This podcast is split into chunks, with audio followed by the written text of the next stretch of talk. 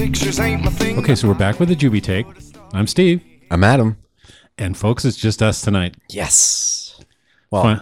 nothing against any of our No, guests. yeah, okay, maybe that didn't come off quite right, Right, but no. it, it, it's okay. We we wish they were all here tonight. Exactly. I think that I was maybe insinuating what the listeners are feeling when we said that. Right?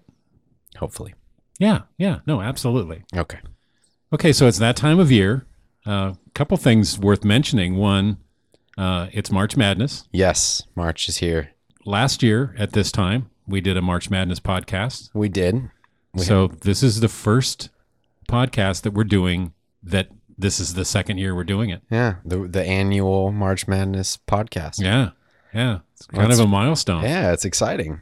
And uh, I mean, last last year we had a specific guest. Ryan Skuse couldn't make it today. Yeah. Shout out to Skuse, but yeah, just us talking about it, which is it's exciting. It's an exciting time of year. There's a lot going on, a lot of great basketball. I think, which is something that everyone here knows I love, and I'm big big passion uh, for basketball. But you know, Well, and the and the great thing about March Madness is just the intensity yeah, of it. Yeah. And there's so many different stories. right. You the know, you- Cinderella, you know, teams to Right, right. You you know, you have uh, this year it's uh, Loyola Chicago. Right. And uh, to be honest, I mean, there was some other ones as well that were huge. Right. Well, and this year was the first year ever of a 16 beating a 1. Yeah. That's And- insane. Not only a 1, but it was the number 1 of the ones. Right. Virginia. Virginia. Man, they that was that was crazy. UMBC. Yeah, I had no idea what that was. I had to look that up. to see University of Maryland Baltimore County. Oh my gosh.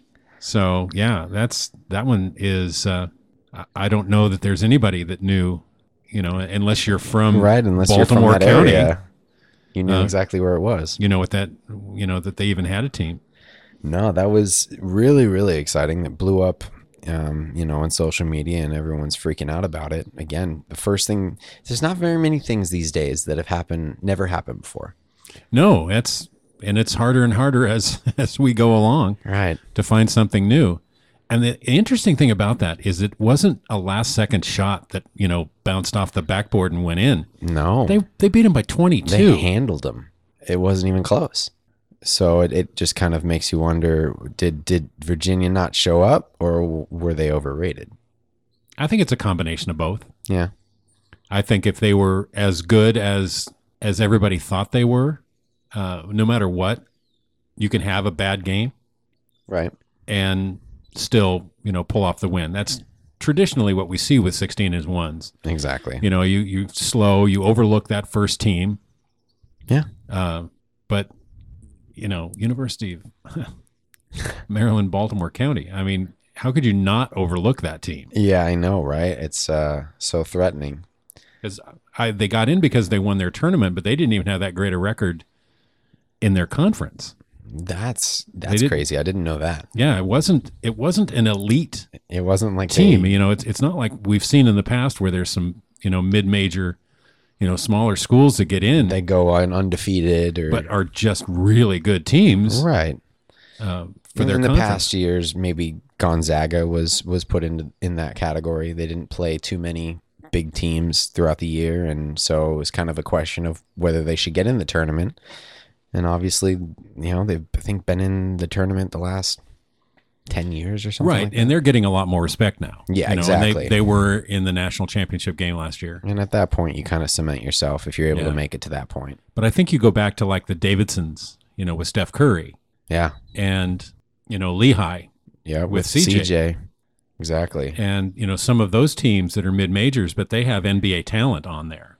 I don't know that uh, UMBC has any NBA talent on their team. Or Loyola, Chicago. To be to be honest. Yeah, they might not have you know an NBA player, but they're playing great and have made their way into the Final Four yeah, as an 11 seed. right. So that's really exciting. Double digit seed in the final four. Oh, that's that's I think that's what everyone wants to see. That you know, Yeah. I mean, a, a few few years ago it was four number one seeds, which makes for great basketball. It really It- does. Uh, It can. uh, It can. It can. No, I agree. I agree. But I would have to say that probably 75% of the people that watch the tournament are watching so many teams that they don't know anything about and they will root for the, you know, lower seed The underdog. because you just want that. You know, you want the 12 to beat the 5. Right. You know, unless you've got a dog in the fight, you know, unless you're That's your team. you know, you're a Virginia fan, you know, you want UMBC to win that game. Right. No, absolutely. I think we all root for um, the underdog, and I, I guess, like you said, unless it's our team, and Yeah. But I think, you know, you, you look at uh, at even last year, you know, and I think Oregon making it to the final four was kind of an underdog. You know, Oh, they yeah. were they were a higher seed and, and they'd been a number one seed the year before. were we a three seed? Yeah, something like that. But but still no one expects No. you know, they kind of expect the teams that always make it, you know, the Duke and Villanova, North Carolina. when a team like Oregon goes and gets a number three seed, it's it's exciting, and obviously they have a great path. But you're right. I mean, you don't expect them to be able to win those games. It's it's the history of the program that really kind of brings that confidence that they're Yeah. going to be able to pull it off. having been there, and that one is one of the big things with Oregon is that core group of people Yeah. you know, had been to the tournament for three years and, you know, they had been a number one seed Right. and they had been successful and you just build on that. And that's what's hard, I think, for some of these lower seeds. Uh, I don't know how many more players UMBC is going to get that they wouldn't have gotten. Right. You know, it's it's just it's always exciting to see the underdog and and step up and play well and and basketball is more of a level playing field than than you think. Yeah. You know, it's not just the elite players. Yeah, I think that's what you were saying earlier that you know, it's a team game and and when you're able to utilize that aspect of it and really make that a priority to to play as a team defensively and Right. offensively. Now, there are some teams that are just overmatched, Right. You know, athletically, and I get that. But if you play your, you know, within yourself and you play, like you say, as a team, and the other piece with that is also the fact that you're not, the stage isn't too big. Right. You know, you, you go out and you play, it's a basketball game. You know, it's, yes, it's the tournament. And yes, maybe you're playing on the second weekend, you know, in the Sweet 16 and the Elite Eight, but you don't let the stage be bigger than than the game. You know, it's it's still the court's the same, the basket's the same, everything. And that's what's fun is watching players that don't necessarily read the press of this team is supposed to be so much better than you are. They go out and play the game. Oh yeah, I mean that's I think what any athlete strives for. You know, they, they're at least told to do. You know, going into any game, you know, it's just another game. Uh, just go out there and play your game, but it's much easier said than done. Oh, for no, sure, it's- especially when you're on a stage nationally and you know that kind of stuff. But I think that that's something that sets the possibly those professional athletes, you know, the, the people that will possibly get into the NBA and that are able to push through and, and make those plays in, in the clutch times. Well, and I think that also is is what makes the Cinderella stories. You know, the guys, you know, like again, we're talking about Loyola and their players just they're playing their game. Right. And it's not a matter of this what the stage is. It's just, you know, make your shots, Go out there, play hard, and see what happens. which is fun. It's a lot of fun. Now, this year the Pac-12 got no love No, no. from anybody. I mean, they- so bad that our number two team in the Pac 12 did not even make the tournament. No, they didn't, and I, that's you know Yeah. more on that later. There's Definitely. there's another story there I think that we'll touch on in a few minutes. Yeah, there were there were three teams that made the tournament, and Right. two of them made play-in games. So you know they had to play An extra game. an extra game to get into the field of to 64. even, yeah, exactly. Just to be in the tournament. Right, and both of them uh, lost. Yeah. Uh, UCLA and Arizona in State. Arizona State. Uh, Arizona State sure took a nosedive at the end of the year. Yeah, they did. That was they were at such a high at the beginning of the year that Oh, they well, you know, Kansas is going to the Final Four, and they beat Kansas. that's true, They beat Xavier, and Xavier was a number one seed. right? They had some great wins at the start of the year. so you got to give them credit for that, obviously. But Well, yeah, and, and again, that's all part of the selection process. Is you know they have a criteria of you know you can't do what you used to do, which is don't play anybody. Right. it still kind of plagues college football is the fact that you know strength of schedule is taken into consideration Yeah, it's a factor. when it, the selection process goes through. And Arizona State had had played a uh, a difficult schedule, and they'd won some big games early. But then, you know, I what they lose eight of their last ten games. Oh man, something like that. I, it's interesting because you would think that any team, or you would want the teams to be getting better throughout the season and to be growing, and that's something that you consistently see with our team in Oregon. You know, every single year it seems like they just overachieve, and it's because they're growing throughout the season, and and they do things near the end of the season that maybe no one thought they were going to, or especially because of maybe what they saw in the, in the beginning of the season. Where you know in this case it's interesting with Arizona State or you know when you watch a team do so well at the beginning of the season what happened and how did that decline you know just kind of start snowballing and uh and obviously get them where Yeah, they were It's hard to say. I mean, yes, I think there's a blend of both. You want your team playing the best at the end of the year because they have the conference tournament, and if you win that, you're in. And if you have a good enough year, you're in the NCAA tournament. right So you want to be playing well at the end of the year, and that's that's what Arizona State wasn't. right Uh, but the other piece is you have to play well at the start of the year, and that's what Oregon didn't do. yeah I mean, we lost at home to Boise State. yeah Um, you that know, was ugly yeah, we didn't play well at the beginning of the year, and we had some bad losses. Yeah. Now we lost almost everybody off the team, and we talked about that at the start of the year. Again, it was it was a a down year, I guess you would have to say, for Oregon. I don't necessarily like to use that term when it comes to college. you could say rebuilding whenever any team has a down year people say they're rebuilding you know i don't know if that's with college it's hard to say that I well, I, no, I think you're right. I, I think a down year would be to me if they had a lot of returning players and they didn't play well. yeah So that's kind of a down year. But yeah, we had uh, we had four new freshmen that came in that played quite a bit. We only had one returning player that Right. played at all last year, in Payton Pritchard. And it was a it was an up and down year. There were some things about it. We had a couple graduate transfers that uh, that came to play. Um, to be honest with you, at the end of the year when we finally lost, we went to the NIT. yep Uh, we won a game in the NIT, we did and then we lost to Marquette.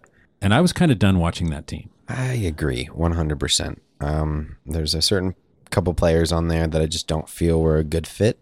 No, And, um, and I'm, I'm, I'm glad we're moving on. Yeah.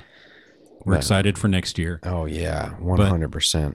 But so, so the rest of the Pac 12 in the tournament, UCLA. right, UCLA loses, loses. in their play-in game. Yeah. And then the one the one team that, you know, thought everybody kind of was like, oh, there it's a Final Four team. Oh, yeah. You a lot they- of people had Arizona winning the whole thing. Right. They're a number three seed. And they lost to Buffalo by 20. Yeah.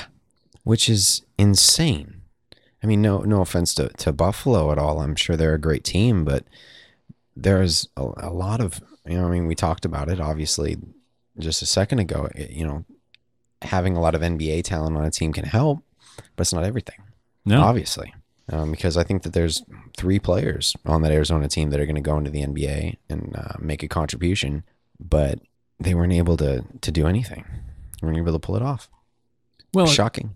you know, the interesting thing about Arizona is they were a blend of experience and young Talented. talented. Yeah. You know, Ayton is probably going to be the number one pick. If not, he's going to be in the top three. Now, I made a comparison today that I, I really hadn't thought about too much, and I kind of want to know your perspective on it. Oh, good. I'm thirsty since we started. Go on. But um, DeAndre Ayton's body type being 7'1, 7'2, 7'3, um, and Is he still growing? I don't know, it's he's seven foot something. Okay. He's huge. He's big. Uh, but he's so athletic. Uh, you know, his ability to to handle the ball is something I think is maybe not as much of a comparison, but more body type and dominance down low to Greg Oden. That's kind of someone that I I felt was similar in, in the dominance that he showed in college. I can see that. Um, hopefully, it's I think Oden's a little bigger. yeah, He had a little bit more girth to him. Yeah, I think Oden was up. And that's where. Ayton kind of has more of an advantage with the quickness and off the dribble, you know, and, and maybe even shooting threes, you know, doing those kind of things, um, being a little bit slimmer and smaller. Yeah, But uh, but that was a, a comparison, and, and I think that that's something that Ayton is as great as a lot of the players that are going to be in this draft are. I think it's going to be a, a strong draft. I honestly think that Ayton's going to be the best player in that draft. he might very well be. Know? It's it's always interesting.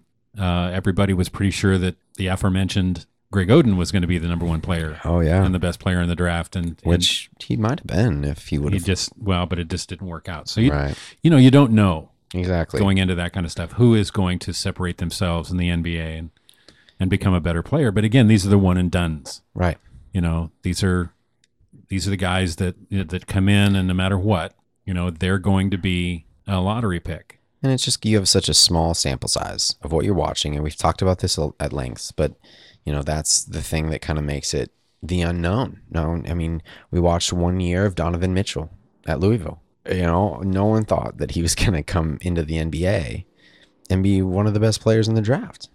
Um, obviously, he you know has a great upside, but he is dominant in in the NBA this year. You know, being a rookie, and I think that that's a testament to that. It's just like when you have a small sample size, you just don't know. Right. And, and again, that's that's the big thing. That's why I'm hoping the NBA will change their tactics and and not allow one and dones. And that's that's another conversation. Oh yeah, we can have a whole podcast on that one. But you know, part of what I see is when when you're in Arizona and you have one of the best players in college basketball, and you have experience, and you have tradition, you don't lose to Buffalo by 20 if there isn't something really wrong with the program. Right. Now, what we alluded to earlier about USC, uh, one of the things that happened this year with college basketball is that the FBI got involved Which is huge. and they're looking into, and there's some question as to whether they should be or not, but that's irrelevant as far as I'm concerned. Oh, Yeah. For, for the sake of this conversation, it doesn't matter whether they should be or not. It's But- happening. what they started looking into is the relationship between coaches and agents and shoe companies and street agents and all of the things that are going on behind the scenes in basketball. Oh yeah.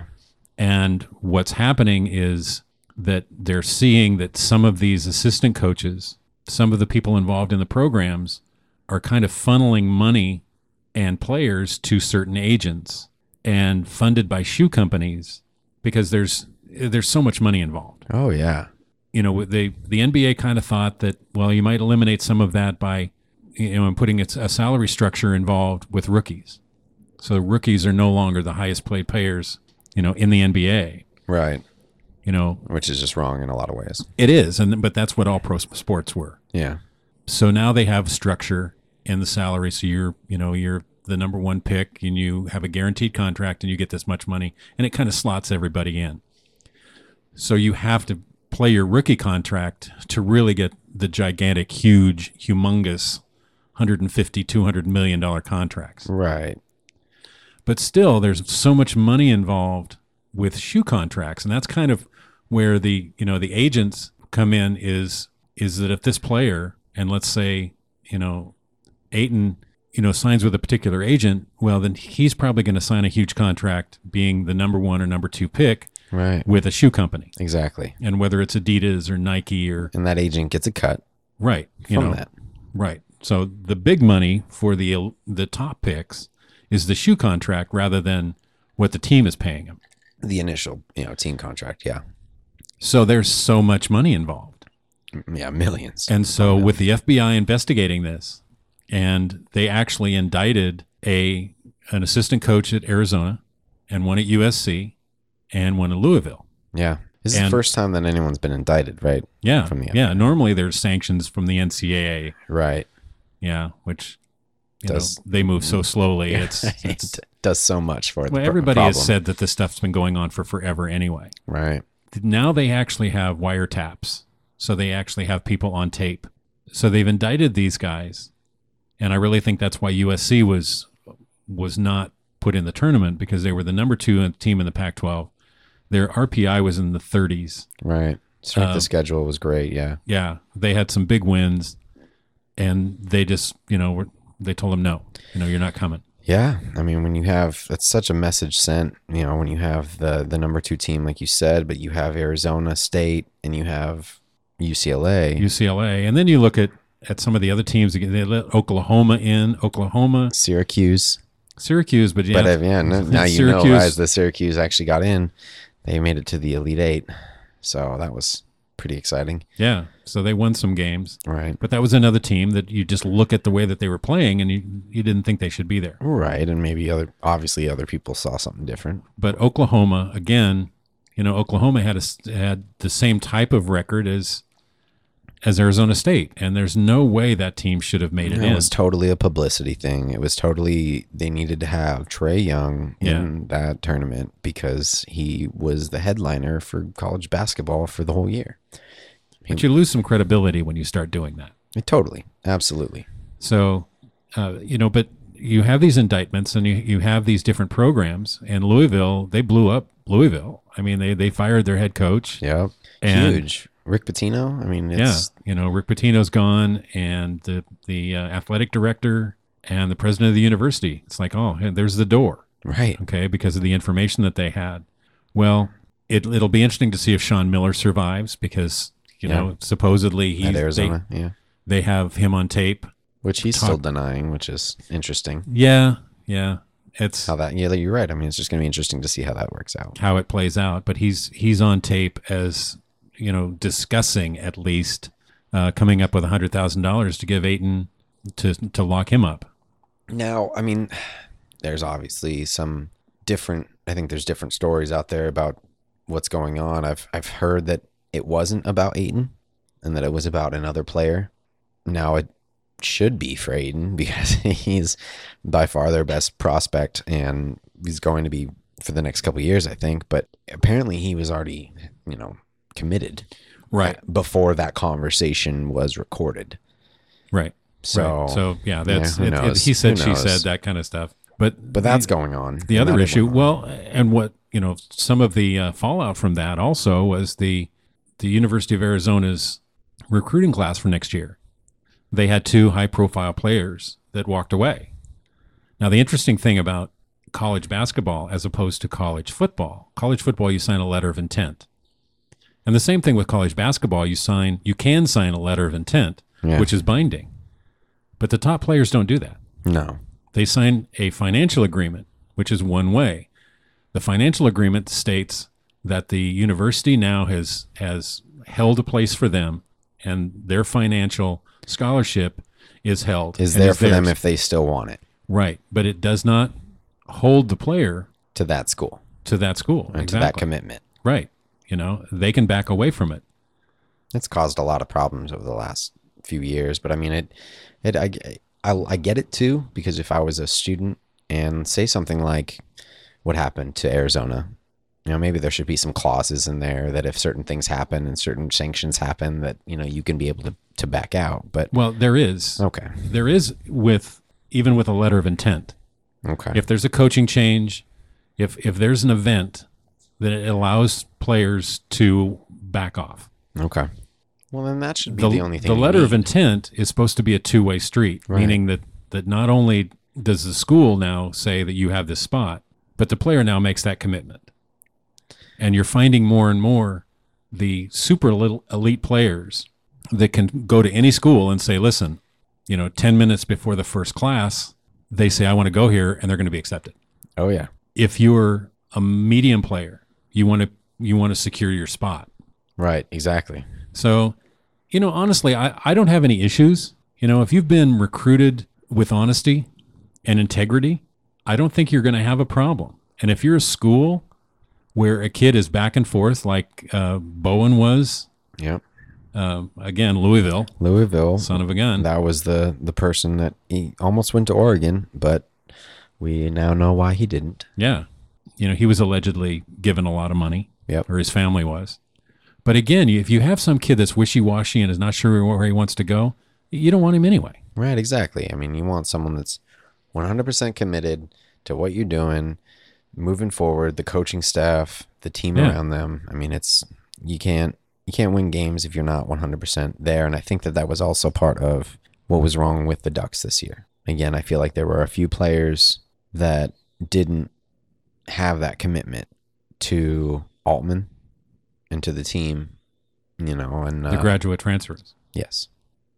And then, you know, I mean, they've been playing for so many different coaches, and you know, it's their last eligible year in in college basketball, and you know, maybe they felt they had proven themselves, or they didn't need to adapt. You know, they they knew their game and they knew how they were going to affect you know certain things. Well, I, yeah, But no, I would agree with that, and and I think you find that with basketball players anyway. I mean, you you find that they, you know, because of the the way that the culture is, and if you're a good basketball player or an elite level basketball player, you know, you're being told this from the time you're 12 years old. right, and you're playing AAU ball, and you know the idea of of not staying with whatever school you go to, you go to one of the academies, right, or bouncing to academy from academy. right? But you're going somewhere, you know, where it's not your community, you know, it's not the school that you grew up, you know, watching the older kids play, and you get your opportunity. Right, You know, Bagley, Marvin Bagley Jr. yeah, Bagley Jr. Uh, grew up right down the street here. Yeah, and you know was going to Corona, and Corona had, at, at the time that he was a freshman had won four state championships in a row. which you would think someone going in would want to would be excited about that kind of Tradition. history and Yeah. tradition going on there. Yeah, wanted want to maintain it, move it on, uh, but he didn't. And then his story, you know, he wandered around and. And that's kind of some of the press that I've heard about him this year with Duke is he's kind of been pretty much for himself. yeah, and not necessarily that great a teammate because he knows that yeah whatever happens this year i got to do this and it'll be fun i'm from duke you know so i can say i'm you know a duke player but right. uh, they're he has no You know, affiliation to it. I mean, other than he's going there, which yes, okay, there's the affiliation, but it's it's again, it, yeah, it's not a commitment to the the school and right how many classes did he actually go to like, is he going to be wearing Duke shorts while he's you know shooting around and you know whatever NBA team he is? Probably not. yeah so that, you know you, have that and i think you know part of the the problem that arizona had this year is the you you have these issues and how deep it goes and and what ends up happening in in years to come for you for Arizona. You know, Will Miller, which I've never been a big fan of his as a coach anyway. I think his teams have underachieved.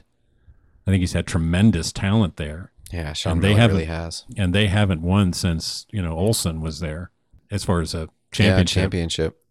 But it'll be interesting to see what ends up happening with that program. Yeah, You know, if he stays, uh, again, like you mentioned, you know, there's three, their three best players are gone, yep, and it's not like you know the the Kentucky concept where you're just restocking the shelves next year. exactly. Especially with all the nonsense that happened this year, it's it's hard. I, they've already had multiple recruits saying they don't want to be part of that. Right? Yeah, that's what I said. They've yeah, they've walked away. Yeah. So and that's it's, So- it's a culture killer. Yeah, Shaq's son Yeah, is, Shareef. is going to O'Neal. UCLA now.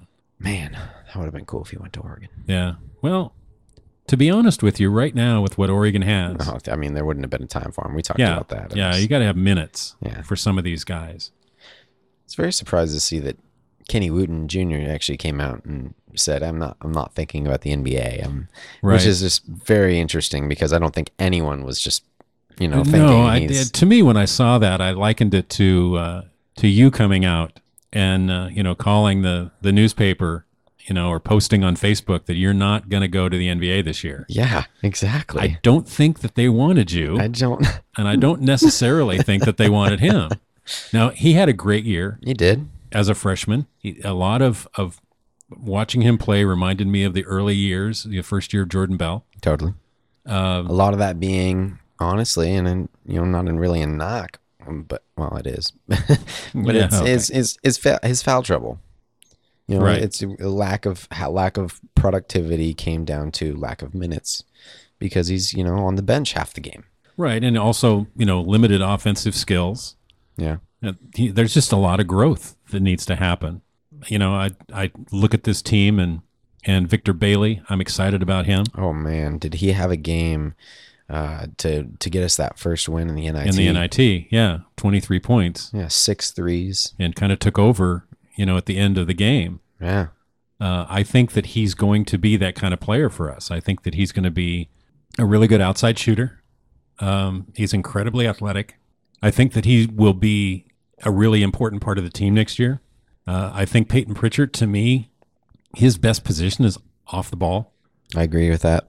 I think he's a great playmaker, but again, that could be something that you know is make he's better at making plays on broken sets.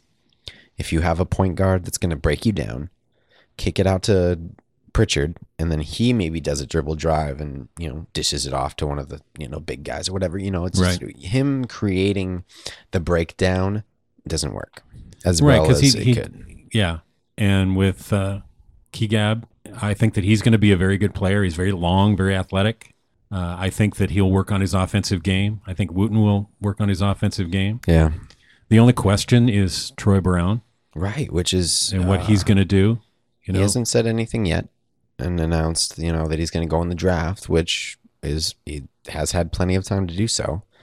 I know that amid, at the beginning of the season, you know, when we first recruited him, there were talks because he is a five-star recruit and he Right. has been looked at by NBA teams. Are you going to the NBA? And and you know, his answer was always, "That's not my first priority." you know, the sense that I got from him, uh, his family is very strong. It's not a situation where, you know, he, he has to have the money to get his mom out of the ghetto type of thing. Right, right. You know, I really think that he has comes from a very solid foundation, and I don't think he's ready No, under any circumstances. You know, he can't finish at the rim. Right. His shot is broken. I mean, it, it does, he, he makes some, but it's not the consistency that you need No, it's not to go You know, and be I- a 3 and D kind of guy, which could possibly be what he's going to be in the NBA. The only thing that I could see that he right now, uh, he is definitely a polished rebounder. He is a great rebounder Elite for six seven. Absolutely. And you're finding in the NBA more and more that some of the leading rebounders, Russell Westbrook, uh, is an elite rebounder. Absolutely is. And I think, th- I mean, obviously the athleticism, but guards and, and, you know, those players, I think it's possibly because also the, the three point shot is so popular in the NBA. Right, You have long rebounds. right. But, uh, you know, I think that he's an excellent rebounder and he's an excellent rebounder in traffic. But that's really the only part of his game that's at the level that it needs to be. Exactly. I agree with that 100%. You know, I'm really hoping that that he does come back. I think- And yeah. and I, I, I think that he'll be better off for it. I think you you learn more. The NBA is still way behind in development, but so anyway, I, yeah, I really think that Oregon. I think we might be back in the tournament again next year. I, we're definitely going to be back in the tournament next year. I think um, it's something that our, I mean, I, I think one player alone is going to help us get there, and that's our top recruit coming in. Yeah, He's just going to be such a dominant force. Bol Bol is who I'm talking about. You know, I, I just watched a, uh, a video. So uh, Kevin Durant has a YouTube channel, and I've seen this a couple times now where some of the elite basketball players are watching YouTube videos themselves of the up and coming players and kind of giving their diagnosis of what they think of them because everyone cares what Kevin Durant thinks about, you know, the up and coming players. I think everyone is a stretch there. Yeah. So, uh, but I don't, and I would have to be included in that for it to be everyone. yeah, well, I, I would I would agree that it, it might not mean much what he has to say, but what was exciting and, and um, what I liked hearing from him that I just kind of wanted to share with you and obviously our listeners is uh, he was watching the highlights of Bol Bol and obviously is very impressed with his length and athleticism and, and his ability you know, for the size that he is. But um, one of the final comments was that he's going to Oregon and that he, you know, Durant said, "Oh, he's going to Oregon, so I know he's going to, you know, be taught the right way to play basketball." Yeah, And I really, really th- thought that was awesome to hear. To be honest, it is. It it is cool, you know, because everybody knows how we feel about Altman. right. I think he's an excellent teacher. the thing that, and you alluded to it a, a little while ago about this Oregon team is he needs players to buy into what he's trying to do, Yeah. and he will teach you. And that's what's missing to me in basketball now is players that are willing to go to a coach and say, teach me, and are willing to put in the time and are willing to put in the effort to get better fundamentally and not just the stuff you see in the highlights, you know, not just the, the crazy dunks or, you know, shooting it from midcourt or the craziness that goes on in the game now. Right.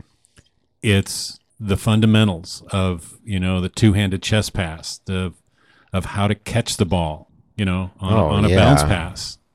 You know, how to how to play defense, how to position your feet, you know, how to do these things that fundamentally make you a solid basketball player. Even when to take a shot, you know, and, and not taking the difficult fadeaway jumper because Kobe took it. right, knowing why that shot missed. Right. And I think that's one thing in sports, and you can you can go across all sports. Why is what is happening happening? And that's the difficult thing because you know you can go out and whether you're a golfer and one swing is perfect and the ball goes exactly where you want it to, and then the next time it doesn't, and so you analyze what's going on. Well, the same thing is true in football. If if you're blocking a, a player and he gets away from you, why is that? Well, is it your technique? You know, did you do something wrong? Basketball, you know, if you're shot. Now, we can see it when we're watching. If somebody is squared up and it's in rhythm and that's the shot that they normally take, they shoot a great percentage. Yeah. But then if it's a shot that they weren't really ready for and they're a little bit skewed, you know, they're no longer squared up to the basket, they're no longer in rhythm, and it's kind of a thought that, okay, yeah, sure, I'll shoot it. Right. And it doesn't go in. It's an incredibly poor per- percentage. Understanding how to incorporate that into your game Yeah. It's, and, and yeah. knowing when. well, eh, not even your game, but your your team's game. Right. Yeah. know? I mean, it, I think maybe that's what you meant. But Well, no, I mean, but but knowing that okay, if I catch the ball and I'm not in my position and I'm not in my rhythm, I'm not going to take the shot. exactly. Okay, and then the team concept of it is that okay, in practice, now you're talking to the guy that passed you the ball. Okay, here's where I want it. Here's how I want it. So that is that team concept, Right. Exactly. but it's the rhythm and being in the position to make the good shot. Well, that's the fundamentals of the game. And I to me that just so many of these kids that come up and especially the ones with incredible talent because they they rely on their talent more than their fundamentals yeah. they rely on their just physical dominance of being faster or quicker or jumping higher, not their fundamental base of knowledge of the sport. You know, and I, you can kind of relate that to, um, say, two players that came into the NBA this year, both one of which I've talked about already, uh, Donovan Mitchell. You know, I'm just talking about him because he is the, in my eyes, the smart player. That's why he's been so dominant this year. Is he's not making, he's not forcing anything. He's not making bad plays. In fact, he's doing the exact opposite. He's making incredible plays, and and his it seems like his basketball IQ is off the charts in what he's trying to accomplish. But the other player that that was drafted much higher than Mitchell, um, and was thought of of being amazing, who who will probably one day, but it's Josh Jackson that plays for the Phoenix Suns. You know, he was, but I don't think that he has the the base game. I don't think that he has that ability to take the right shot. And you know, I, I'm watching him for a few few months or a few games throughout the the year. Uh, that's what I saw, and it's it's just it shows in some players, and you know, even though the talent level might be there, if you don't have that base and you don't have that background of the basketball IQ, then you don't really know what to do with the athletic ability and the talent that you have. Yeah, I totally agree. I totally agree. And and to me, what I would like to see, you know, and again, the tournament is is such a unique event. I mean, that first weekend, you know, where you've got, you know, once it's down to 64, so you have the play-in games. Right. So you have 64, you have 32 games, you know, on Thursday and Friday. And, you know, then 16 games on the on the that weekend. You know, there's just so much going on. It's so much fun to, you know, track the different games or or go down to the local pub and you know, and sit and watch the different games going on. Oh, yeah. on all the different TVs. I know a couple years ago we went to Buffalo Wild Wings Oh yeah. and sat out. I I want to get to that next year, Yes. you know, and actually go somewhere where they all the TVs have all the games and this one's starting and this one's ending, and it's it's such a fun time. It really is, and it's you know it is something I've I've done in the past, and it's a uh, it's a lot of fun when you have people that are into basketball. I used mm-hmm. to do it with my my basketball team, my YMCA basketball team. After our season ended, we would all get together and, and watch, spend a whole day. Yeah, You know that full that first day. It seems like at halftime of every game, there's another game starting. yeah, It's lovely. it's- it's, amazing. yeah. It's, Great time of year. I love it so much. Yeah, it's it's so much fun, and and kind of my point here, as it ties to the things we've been talking about. I didn't see that there was a drop off in college basketball when kids were allowed to go from the high school to the NBA. I didn't feel like the best players weren't going to college. Yeah. So my feeling is they need to eliminate that. If a kid wants to go from high school, if he is a LeBron James, if he is, and, and un, unfortunately, there's going to be some players that are, are going to, you know, kind of get run over by the bus with this Right. that that aren't good enough to go to the NBA, but are going to sign an agent and they're going to go to the NBA anyway, Right. and they're going to kind of get run over, and that's a choice that they should have. You eh, know, hundred percent. Yeah. ultimately that's that's a choice they should have but i want to eliminate this this idea that you're going to force kids to go to college and play for one year before they can go to the nba Right. because it's not serving college basketball well it's not serving the kids well it certainly isn't you know treating the universities well Right. The programs are suffering. and I want them to get down to the kids that want to go to school, just like with baseball. There's a lot of kids that sign baseball contracts out of high school, and that's fine. And college baseball is still a lot of fun to watch. Oh yeah. You're rooting for your team, you know, you're rooting for your university, and it's it's a you know it's it's good quality baseball. So I just want that for basketball.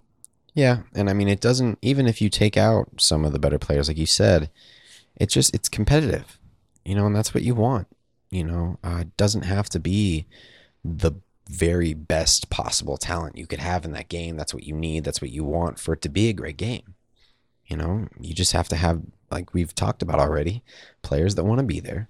Yeah, you know, and players that are committed to the university. And this is the way to, to solve that. You know, you, you get people thinking on a, you know, a three year basis or even a two year basis, which in my eyes seems like that's probably where we're going to be going. Um, and where everyone's going to settle on, uh, whether it be a compromise or, or just the way that they think that that's going to work. But um, yeah, I think that that's going to help tremendously yeah. moving forward. Well, and it, I think it will have a lot to do with building again the foundation. You know, the players developing in college where they are they get the time.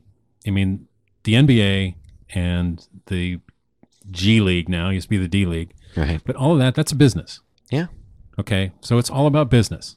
So they don't necessarily take the time or have the time or the inclination to stay with a kid to really develop him and spend three or four years as a franchise to try to make somebody a decent player. Right. Which, you know, I think that there's just so many players coming in and out of the league to to really put that commitment into someone that you're going to spend that amount of time to do that. I think for a lot of teams maybe just seems unrealistic or that it's a waste of time. You know, because next year they can just if this guy doesn't work out, I can just draft a guy or trade for a guy that's actually going to work and I'll try for him. But I mean, the way that I see it, if you were able to take a couple of maybe even mediocre guys and make them better, make them, you know, a good player and take that time, that's when you're going to be able to to draft, you know, someone or bring someone in that's maybe a great player and then now you have these role pieces that are good because you've you've built that. And I I don't know, maybe just cuz we're talking about it, but that's the way I would do it if I were Well, okay, you know, you take high school kids and the number of high schools and the number of high school basketball players. And then you look at the number that actually get a chance to go to college. So it's it's it's a reducing amount each time, you know, whether it's going to college and then going to the NBA. So I don't think they really need to develop Yeah.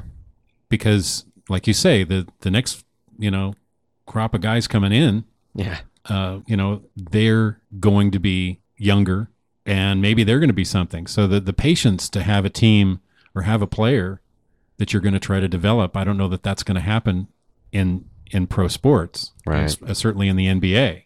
But if you are a player that's that's a good player, and let's just say uh, Troy Brown, for the sake of argument, he may get drafted. He's being projected mid to late first round. Yeah. He has a guaranteed contract for three years. He's going to make money, but will he get the coaching and development that he needs? So if he stays, he'll be learning from Altman. He will be developing his abilities, and he will be the focus. He'll be on the court and playing, as opposed to sitting at the end of the bench, and the only basketball you get to play is Is garbage you know minutes you look or at Swanigan Yeah. with the Blazers. You know what has he played? Ten minutes this season. possibly You know, it's a second round pick. early early in the season, if that. Yeah. You know, so he gets to practice, but that's it. Right. Which, you know, I mean, don't get me wrong, but if you're in practice against Nurkic, as opposed to being in practice against, uh, I think the seven footer on uh, on Purdue, who would have been his teammate Haas, um, who's going to be apparently in the NBA this next Yeah. year. But uh, you know, I mean, the talent level you're playing against in practice is a lot better. So I mean, there's that aspect to it as well. I mean, yes, you're not getting that game time, which to me is more valuable um, than playing in a, in a practice. You Yeah. know, uh, but I know that CJ McCollum got a lot better his you know uh, rookie season because he was playing against Dame Lillard and, and playing in practice against him every single game. You know, and he didn't get a lot of playing time his rookie Right. year. So Well, I just I really think that that you know these kids staying in school, uh, developing their game a little bit more. I think that Troy Brown will be a better player if he stays at Oregon, and I think that they will have a good team. But you know, it's just it's it is what it is, and you know we all have to deal with decisions made by others. right, and that's kind of the situation. But the tournament, okay, so right now the final four is set. yes, Okay, so you have Kansas yeah, and Villanova, right. That's the first game, which is going to So- be an incredible game. right? You know that's that's two number ones. and two teams that have proven themselves over and over again over the years. I think that they're both two proven programs. Yeah, yeah, they they both won championships recently. Yeah, And then the other side of the bracket is Loyola Chicago and Michigan. which is exciting in its own way. You know, Well, it's fun that one of those two teams will play in the championship. yes, Now, this week, all we're going to hear about is the fact that the championship game is the game on Saturday, you know, between Kansas and Villanova. right. Everyone's going to think that whoever wins that's going to Yeah, you know, then have it's going to walk through whoever is left over. right. And I'm hoping that Loyola beats Michigan and wins the championship Man, because the history of that school and the history of that program, you know, they they have won a championship back in 63. right. and there's there's a lot of tradition and history with that. It's a Jesuit school. It's a small school. You know, Cinderella story. Right, and, and Michigan's been there. Michigan has won. Uh, did they, they win uh, the title with uh, The Chris Webber? Four? Yeah, the Fab I don't Four. think so. Because I would think that's the only team I can think of that they were dominant. Yeah. Well, yeah, yeah, it was the Fab Four. But no, I mean they've they've been good in the past, but obviously not Yeah. recently. And no, so it's it's going to be very very fun to see how that all plays out and see if the underdog can hopefully uh, Loyola can pull a couple more Yeah.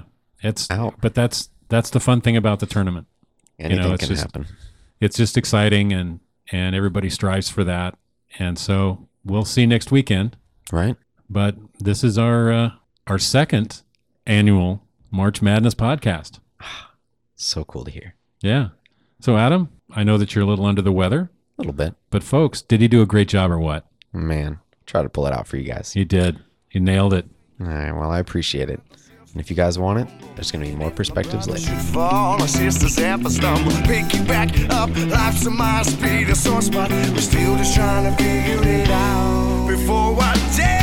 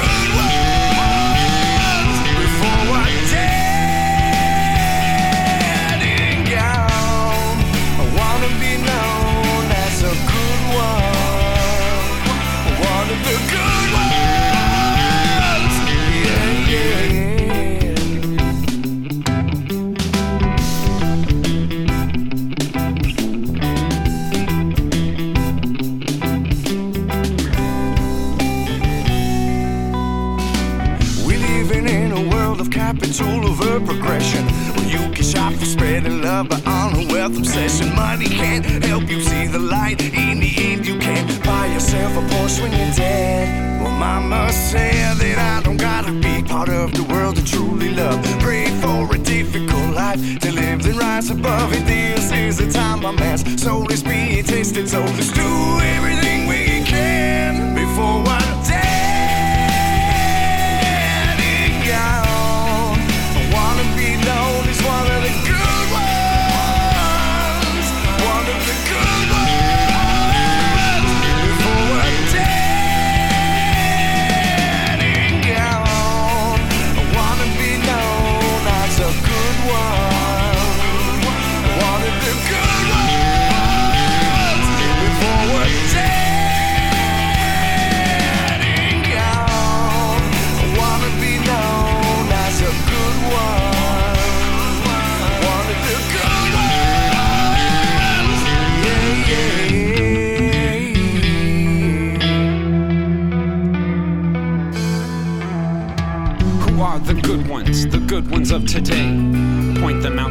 so I can come and join their raid.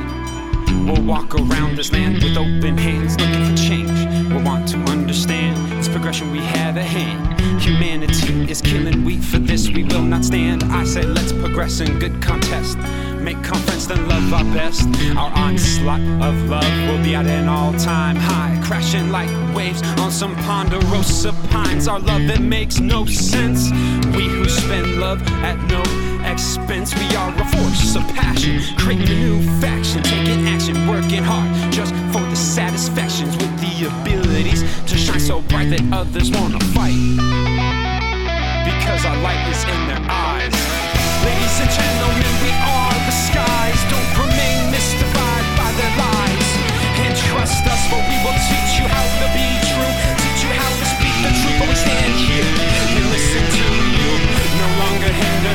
For love is the spark, and we are its. We are the good ones, the good ones of today.